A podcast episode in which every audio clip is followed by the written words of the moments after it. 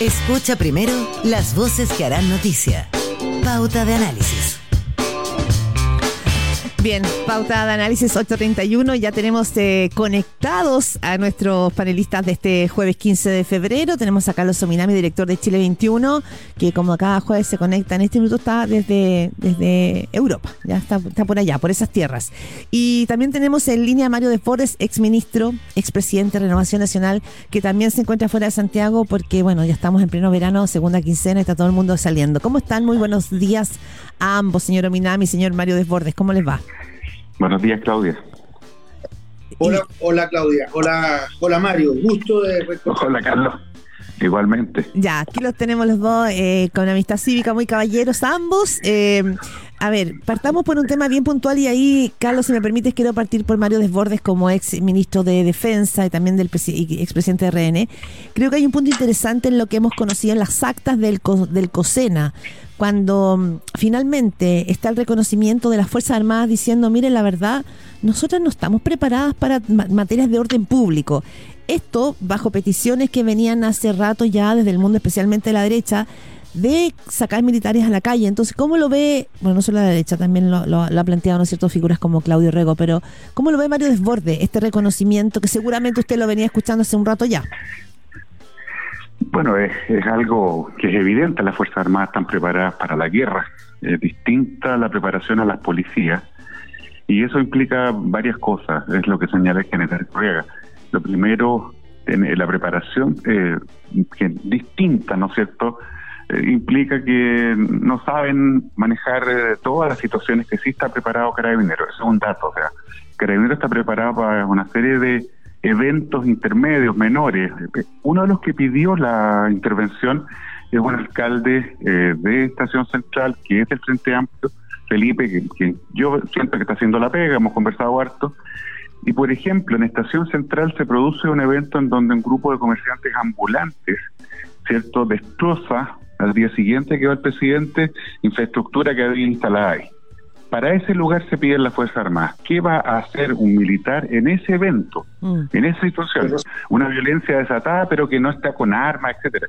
No está preparado para eso, primer punto. Segundo punto, eso implica, y lo dice el general Turriaga, ¿qué normas nos van a regir? Nosotros pedimos no impunidad, pero sí claridad y sí cierto marco legal que permita, ¿no es cierto?, actuar eh, en el caso de que haya que usar las armas, que es la otra situación ya más grave. En Europa, donde está Carlos, las Fuerzas Armadas colaboran en, la protección de instalaciones, en ese caso de terrorismo, pero, pero el concepto es el mismo, las Fuerzas Armadas colaboran porque la policía no puede destinar recursos permanentes a custodiar instalaciones del metro, ¿no es cierto?, lugares turísticos, mm. etcétera, y por lo tanto las Fuerzas Armadas prestan una colaboración. Lo, lo, tercero es que la colaboración sea transitoria mientras Carabineros recupera el músculo para hacerse cargo de estas cosas, y lo cuarto lo agrego yo, el sector privado o el dueño de la instalación también tiene que hacer su pega, y eso lo permite la ley de seguridad privada, que permite que eh, Carabineros disponga que la mm. instalación mejore sus capacidades de seguridad, que la mayoría no lo está haciendo. Los terminales de bus se mantienen la misma seguridad. Yo te doy un solo ejemplo, el metro. El metro preparó guardias nuevos, distintos, tanto uniforme distinto, uniforme negro, tienen bastón de táctil, usan gas pimienta, ¿no es cierto? Los prepararon de manera distinta. Eso es lo que hay que hacer. No esperar que el Estado te haga toda la pega. En el caso nuestro, una empresa, pero también hay que agregar esto. Entonces yo concuerdo con lo que dice General Turriaga absolutamente y, y sacar militares no es la solución, aunque por ahora podría serlo eh, como un par. Sí, Carlos Minami, eh, ¿cómo lo ves tú? Y lo planteo también del siguiente modo, porque hoy vemos también que desde el mundo de la política hay varias voces que dicen que como que no sirvió de mucho esta última reunión del Consejo de Seguridad Nacional. Está, por ejemplo, Jorge Burgos, que ha señalado que deja que esto deja gusto a poco, que finalmente, ¿no es cierto?, hay, solo muestra que hay un poco entusiasmo de los representantes de las Fuerzas Armadas de involucrarse en temas de seguridad pública, y o de Felipe Arboe, que ha señalado que el COSENA se limitó a escuchar la opinión de las instituciones, pero, pero sería todo. ¿Cómo, cómo lo ves tú? Mira, yo estoy de acuerdo con lo, con lo que ha dicho Mario. Me parece a mí que, era bastante evidente que las Fuerzas Armadas iban a dar una, opinión negativa respecto a su involucramiento de manera sistemática en, labores, de, en labores de orden público para la cual, para la cual efectivamente no están, eh, no están preparadas, no tienen el material no tienen, utilizan, eh, utilizan fusiles de guerra, no utilizan escopetas eh, antidisturbios. Su entrenamiento ese, como decía Mario, un entrenamiento que está es para enfrentarse a un, a un enemigo externo en una condición de guerra y no, no para poder eh, resolver problemas, eh, problemas de orden público como lo que están eh, planteados en, en, nuestro país. Ahora, yo creo sí que, habiendo sido discutible lo de la convocatoria, porque efectivamente el gobierno tiene la posibilidad de interlocutar con, la, con las Fuerzas Armadas de manera directa a través de los canales regulares. Se decía que se había perdido la oportunidad para tener un buen, informa, un buen informe de inteligencia. Pues yo creo que el gobierno tiene la posibilidad de hacer eso a través de los conductos regulares sin tener que convocar al COSENA. Yo sí destacaría dos cosas. Creo que el hecho de la convocatoria, por un lado, dejó claramente establecido una señal de alarma en el país respecto a los temas de seguridad y creo que eso puede ayudar porque genera también una, una mayor percepción del riesgo que el país está enfrentando. Y a mí me parece bien esto de considerar eh, los problemas de la, de la, criminalidad como problemas también finalmente de, de, seguridad nacional, todo lo cual puede justificar la convocatoria al, al, Consejo de Seguridad Nacional. Y en segundo lugar, creo que también cumple con la función de decir, mire, los temas de seguridad no son solamente un tema del gobierno, son un tema del, del Estado. De ahí la representación no solamente de las Fuerzas Armadas, sino que también del presidente de la Cámara de Diputados, del presidente del Senado, de la Corte Suprema. Creo que faltó y fue una, fue una, una omisión que, que no debiera haberse producido haber convocado al fiscal, haber invitado también al fiscal nacional. Pero reitero, creo que desde ese punto de vista tiene una cierta justificación en la convocatoria al COSENO. Ya. Al COSENA. O sea, no, no, no, no, no te parece que fue inútil. La de alarma y a su vez eh, manifestar que esto ya no es simplemente un problema del gobierno, sino que un problema del conjunto del país y que requiere una política de Estado en la cual se involucran todos los poderes. Sí. Y otra cosa, y se los pregunto a los dos, Mario Desborde y Carlos Ominami, conversando aquí en pauta de análisis en, eh, en este jueves 15 de febrero. Ya, uno es la pregunta respecto de si sirvió o no, si o no sirvió eh, este llamado al COSENA.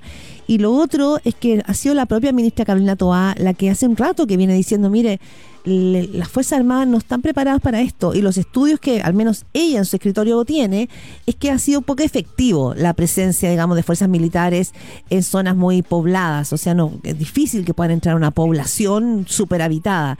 ¿Cómo lo ves tú, Mario Desborde? Porque eh, desde defensa, eh, me imagino que también existe también una percepción respecto de qué tan efectivo puede ser el rol de las Fuerzas Armadas en temas de orden público, más allá de que ellos digan que no están preparados para eso.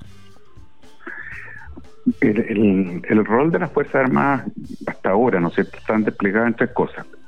El estado de excepción en la zona de la Araucanía y Arauco, con el Bio, Bio en el norte, en la frontera, donde están por presencia muy limitadas sus capacidades, muy limitadas las atribuciones, perdón.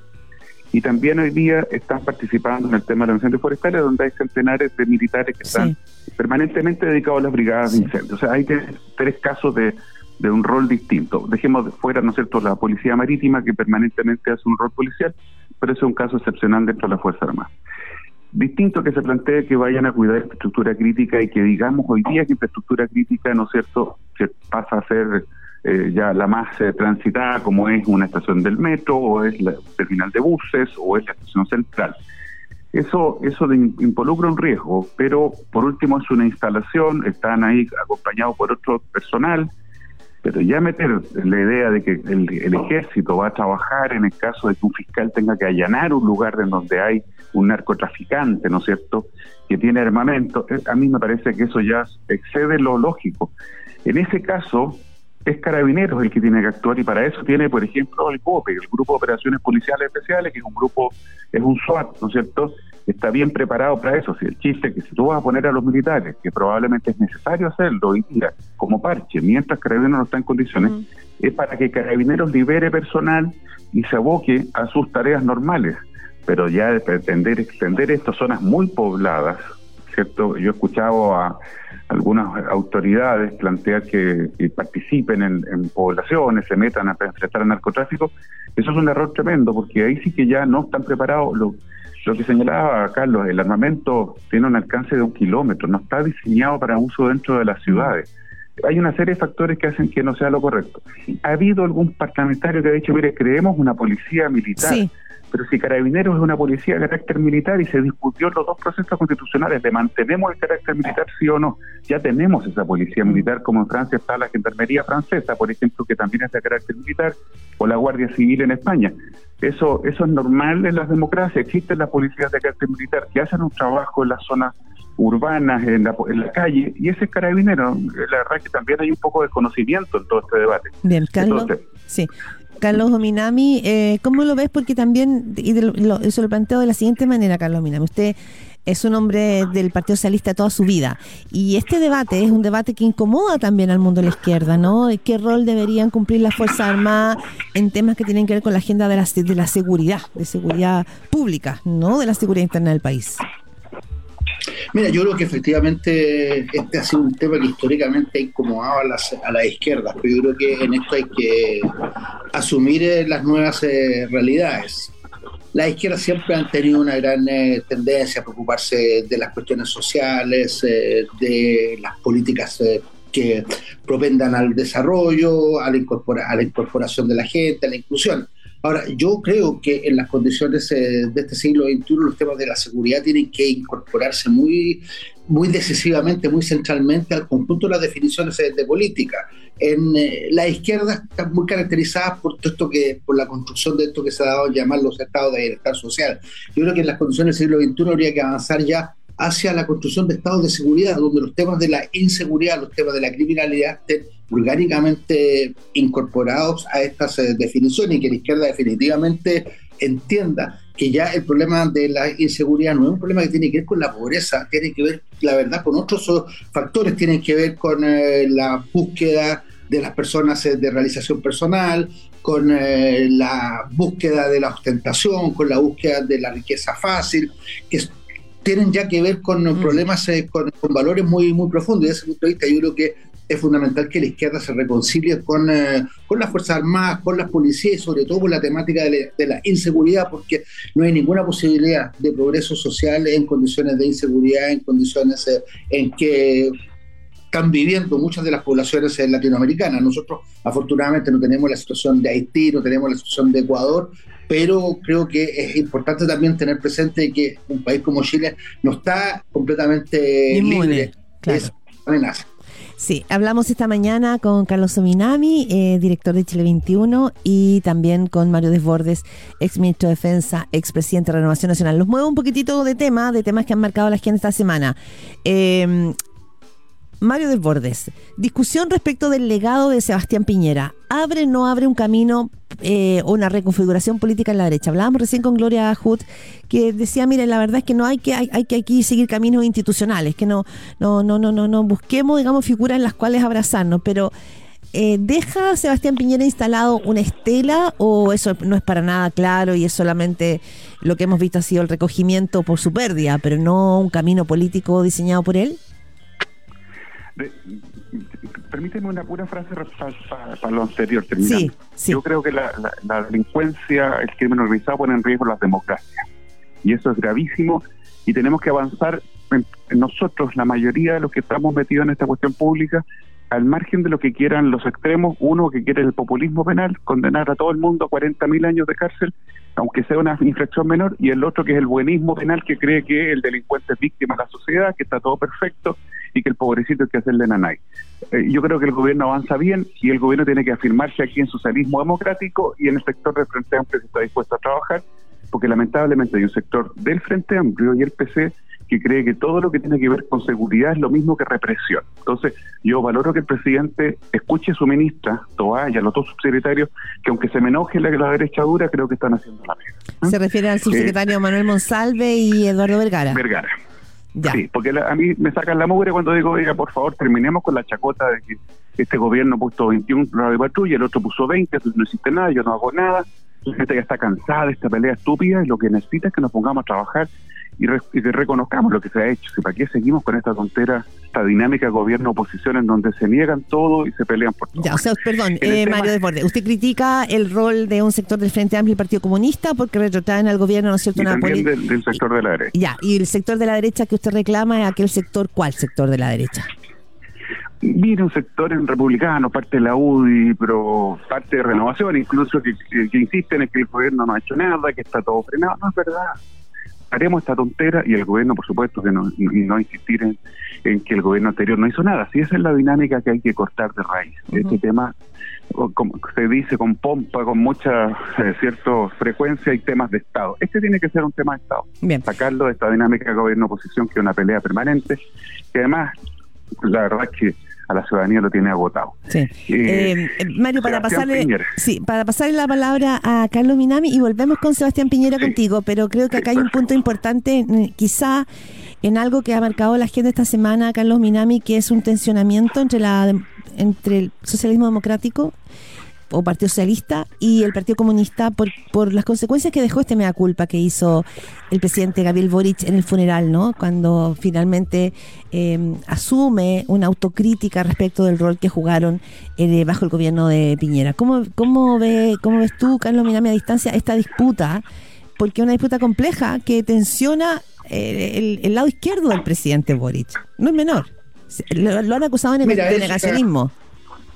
Claudia, es, efectivamente una, una disputa compleja. Ahora, afortunadamente, una disputa que se ha ido cerrando. Creo que la ha ido cerrando el propio Partido Comunista. Yo en esto valoro el esfuerzo que ha hecho la senadora Doano por ser eh, una, una, conductora de, un partido que quiere ser muy leal eh, con el presidente de la República y particularmente muy protector de la figura presidencial, independientemente de las opiniones eh, que puedan eh, tenerse respecto de, detalles de sus eh, intervenciones. Pero a mí me parece bien la defensa que hace el Partido Socialista del gobierno y particularmente la figura presidencial. Pero yo quería retomar eh, la, pregunta que, que, tú le hacías a, a Mario respecto de la, de la, herencia del presidente Viñera. Yo creo que ese es un debate que va a ser largo, hay un juicio político a la gestión de, de Sebastián Piñera que, tendrá que hacerse a lo largo del próximo mes y probablemente también a lo largo de los próximos años. Ahora yo creo que hay algo sí que es, que es muy central en su desempeño, que fue la búsqueda de los acuerdos. Creo que eso fue lo que a él le permitió finalmente ser presidente de Chile, le permitió también ser presidente de Chile el haber estado con eh, el no en la opción del 88. No eso lo he dicho yo en otras ocasiones, no ha sido presidente desde el 90 para adelante. Nadie que haya estado por el sí, nadie que haya estado para que el general Pinochet pudiera el 88 ganar un plebiscito que le hubiera permitido estar ocho años más en el gobierno. Eso todavía creo que sigue siendo un dato muy importante en la política chilena, pero mi, mi punto fundamental es lo siguiente. Se ha destacado mucho este gran eh, abrazo entre Cecilia Morel y el presidente Boris. Ojalá que esto sea el anticipo de un cambio en la dirección de lo que plantea Mario, un cambio en la dirección de generar condiciones que permitan eh, acuerdos. Sebastián Piñera fue muy de esa, de esa, línea. y creo que desde ese punto de vista, ojalá que podamos eh, volver en las próximas semanas a una actividad política que funcione de manera distinta, que la oposición también recapacite y salga de una actitud que me parece a mí que ha sido extremadamente obstruccionista y que podamos tener un acuerdo por lo menos en cuatro grandes temas en pensiones, en eh, seguridad, en eh, responsabilidad fiscal y yo creo que también hay que agregar el tema de las reformas políticas. El sistema político chileno ya francamente no da para más. la fragmentación, eh, la, tendencia permanente a que no haya una mayoría presidencial y que haya una mayoría parlamentaria que se opone permanentemente a las definiciones del presidente de la República. Yo creo que en esos cuatro ámbitos, pensiones, seguridad, responsabilidad fiscal y reformas políticas, debiéramos poder tener un acuerdo a partir de marzo. Mario Desbordes, la palabra la tiene usted, entonces estábamos ahí en el legado de Sebastián Piñera y si esto puede abrir un camino o marcar alguna ruta eh, para el mundo de la de Chile Vamos y de la derecha y la centro derecha. Bueno, por supuesto, con tres consecuencias visibles de, la partida del presidente. Primero, efectivamente, un abuenamiento entre gobierno oposición mayoritario eh, la figura del presidente Boric y su discurso, por supuesto, que es algo importante. Eh, yo estuve la última vez con el presidente hace un mes atrás, poco más, no, ya dos meses casi, en el cierre del periodo del Contralor y conversamos largamente. Y él nos decía que él sentía que la relación con el presidente Boric era sincera, era franca, era de colaboración y, estaba muy contento por eso. Ese efectivamente era la disposición que él siempre tuvo en política. Eh, ahí lo, lo para la tanda, de que yo no le creía que no iba a ser candidato, por supuesto, nos negaba eso, se reía, nos, nos reímos con él un buen rato, aunque ninguno de nosotros le creía, bueno, eso ya está zanjado.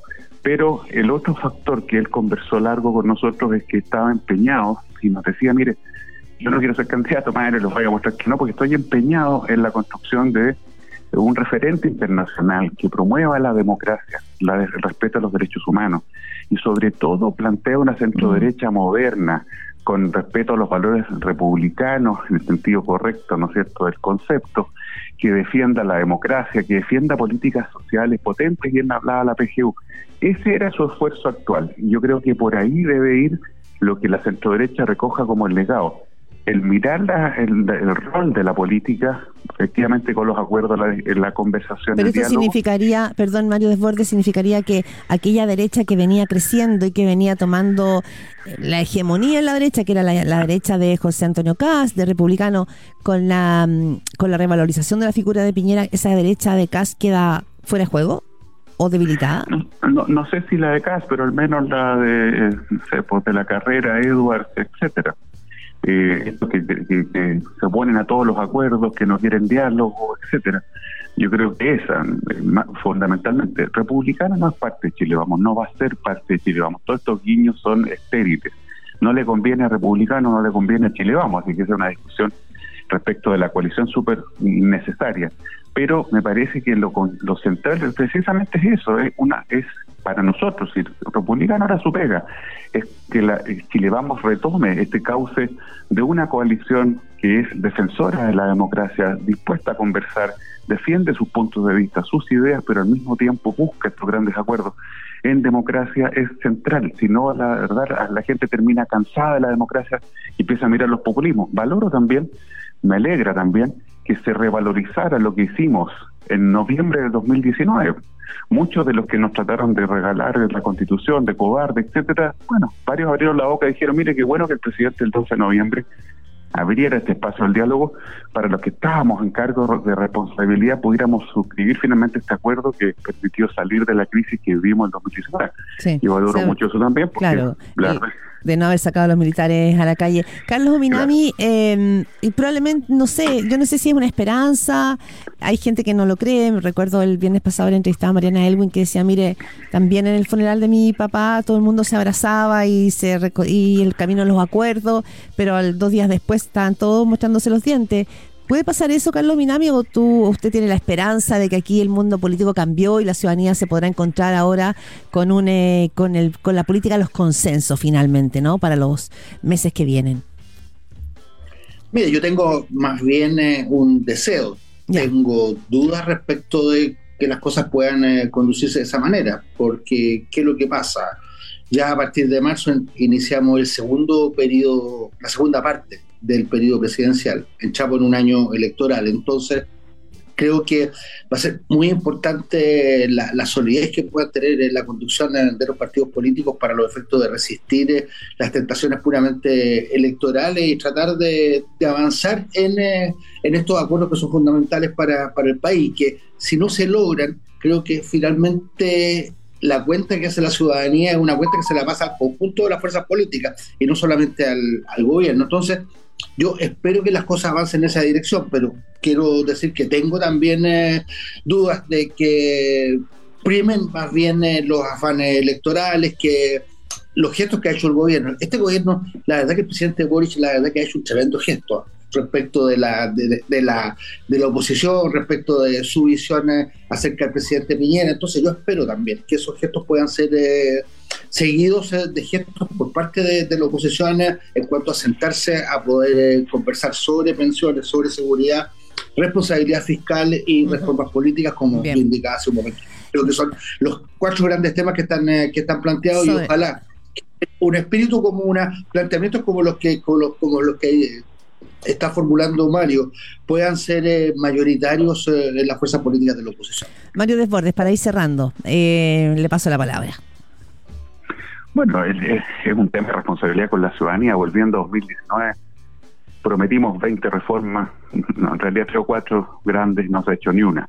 no se cumplió absolutamente nada. Hay malestar en la ciudadanía por el tema de la seguridad ciudadana y también por las bajas pensiones, porque ni siquiera está en el horizonte el presidente, ni siquiera ha planteado el Plan Universal de Salud como solución de fondo a la grave crisis que está enfrentando la salud privada y también la pública. Son cuatro o cinco temas que hay que avanzar urgente. Yo creo que el tema de la seguridad quizás es el más prioritario hoy mm. día para la mayoría de los ciudadanos y tenemos una responsabilidad, o tienen una responsabilidad que tienen cargos de poder hoy día. ¿Quién reemplaza al presidente? Y me cuelgo de eso para, para ver también quién tiene la responsabilidad de su gran de acuerdo. Concuerdo con Gloria Hood. Son los presidentes de los partidos, sobre todo en Chile Vamos, demócratas, amarillos, los que tendrán que tomar esta este rol, esta posta. En términos de figura, creo que Belín Matei es la que está mejor posicionada, por supuesto, para esto, pero son los presidentes de los partidos los que tienen la responsabilidad hoy día de lograr esta, eh, avanzar en estos grandes acuerdos que la ciudadanía ya no, no solo demanda, está exigiendo cada vez con más fuerza. Bien. Eh, Carlos Sominami, director de Chile 21, Mario Desbordes, ex ministro de Defensa, ex presidente de Renovación Nacional, en tiempos bien difíciles le tocó a Mario Desbordes ahí. Muchísimas gracias por esta por este análisis aquí en Radio Pauta. Que tengan un buen jueves. Un abrazo a los dos. Gracias, muchas gracias. Chao, Carlos. chao Carlos, muchas gracias.